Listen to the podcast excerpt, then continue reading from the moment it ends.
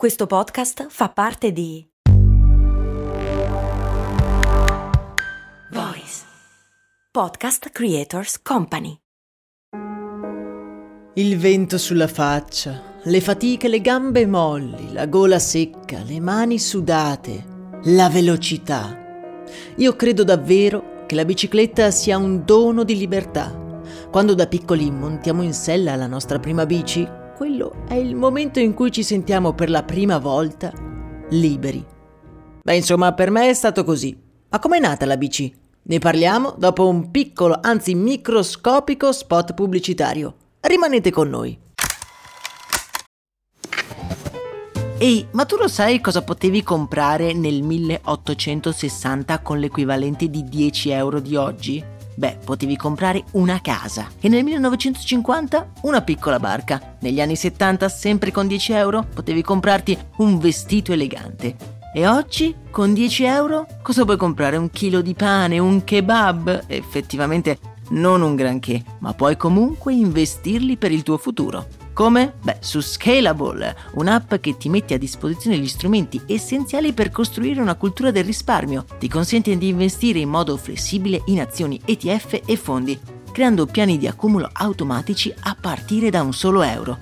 Quindi con 10 euro diciamo che siamo proprio alla grande. In più, con Scalable puoi iniziare il tuo percorso di investimento in piccoli passi, approfittando di una sezione dedicata all'apprendimento dei principi base degli investimenti. Amplia le tue conoscenze finanziarie e fai crescere i tuoi investimenti nel tempo.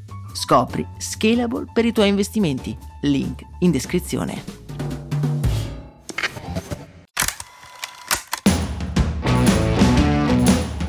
Benvenuti in un nuovo episodio di Brandy, io sono Max Corona e oggi vi voglio dare il benvenuto in una nuova settimana con una storia curiosa su di un oggetto che mi sta particolarmente a cuore. La storia del prodotto che mi ha accompagnato di più durante la mia vita. Io da quando ho iniziato a camminare, a reggermi in piedi, cioè io la usavo sempre, mattina, pomeriggio, sera, per andare a scuola, all'oratorio e poi al lavoro, sempre. Eravamo noi due, io e la mia bici. A mio parere è il miglior modo di muoversi in città, cioè si va più veloci che a piedi, non fa rumori, non inquina e il vento sulla faccia ti riporta al mondo la mattina e ti tiene sveglio la sera. Insomma, un sogno. Ma non siamo qui per parlare di me. Oggi raccontiamo di come diamine è venuto in mente a qualcuno di prendere un cavallo e di metterci le ruote, perché quello alla fine è una bicicletta. Ci troviamo nel lontano 1811 e siamo nel Granducato di Baden, in Germania. Proprio qui vive infatti un impiegato statale di nome Karl von Dreis, discendente di una famiglia di nobili tedeschi, caduto però in disgrazia con l'inizio del 1800. Carl è finito a fare l'impiegato dopo una breve ma intensa carriera militare. In realtà il nostro protagonista viene cacciato dall'esercito perché troppo, diciamo, distratto dalle sue idee strampalate. Carl è un ragazzo con la testa fra le nuvole, pensa a nuovi modi per migliorare la vita del campo di addestramento, ma purtroppo le sue invenzioni si traducono spesso con dei fallimenti davvero disastrosi. Data la sua vena creativa, si trova un impiego che gli permetta di dedicarsi alle sue idee.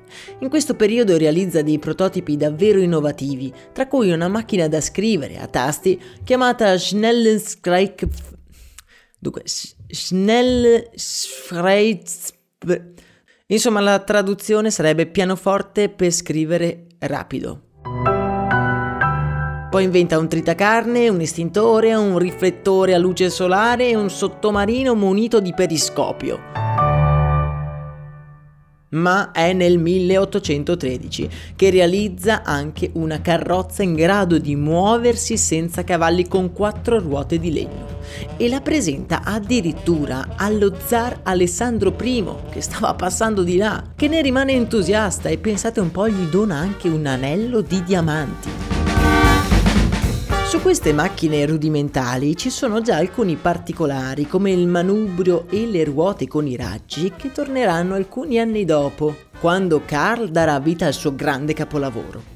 Il nostro protagonista si mette a lavorare su un mezzo di trasporto utilizzabile senza l'ausilio dei cavalli, dal momento che in quella regione particolare della Germania, in quello specifico periodo, c'era stata una carestia davvero disastrosa che aveva fatto ammalare gran parte dei cavalli. Proprio per risolvere questa carenza di motore animale, Carl decide di adattare una delle sue macchine proprio alla figura di un cavallo, quindi con due ruote invece che con quattro ruote. Per dimostrare la bontà della sua invenzione, Carl si cimenta lui stesso in un avventuroso viaggio tra Mannheim e Svensingen e ritorno, quasi una trentina di chilometri a spinta su un cavallo a ruote di legno. E non è neanche l'unico viaggio che fa quell'anno, ne fa addirittura uno lungo 90 km.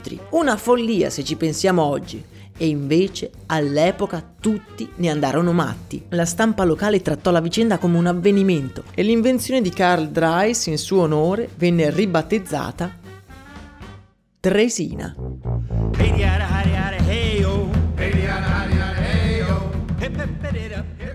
Ottenne anche il brevetto nel 1818 e addirittura Carlo II lo nominò professore emerito di meccanica. Addirittura i francesi si entusiasmarono dell'invenzione dell'ormai ex barone, tanto da indire la prima gara di dresine, o velocipedi, come li chiamavano loro. Da quel momento l'invenzione di Carl comincia a diffondersi in Francia ma anche in tutta Europa e a subire ovviamente le prime modifiche.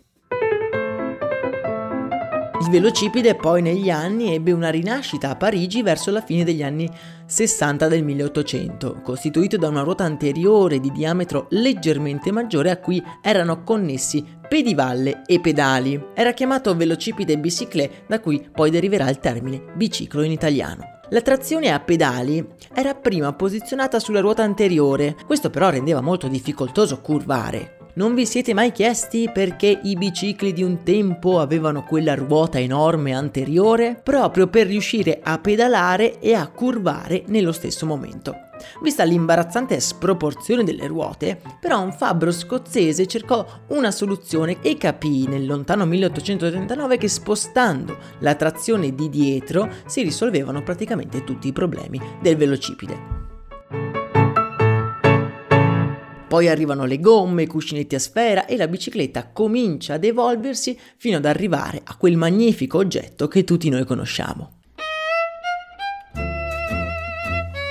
C'è stata però un'azienda lungimirante che eh, scelse di puntare sulla bicicletta a due ruote. Considerata anche la più antica fabbrica di biciclette in circolazione, la Bianchi SPA viene fondata nel lontano 1885 dall'allora ventunenne Edoardo Bianchi. La bicicletta ha poi avuto una prima esplosione di consensi dopo la prima guerra mondiale e una seconda dopo la seconda guerra mondiale, quando nelle città diventa il mezzo preferito da operai e impiegati. Tra le due guerre poi cominciano davvero ad affermarsi le grandi corse a tappe. Le gesta di Coppi e Bartali diventano motore di un'industria che vede l'Italia in primissima linea nella produzione di biciclette.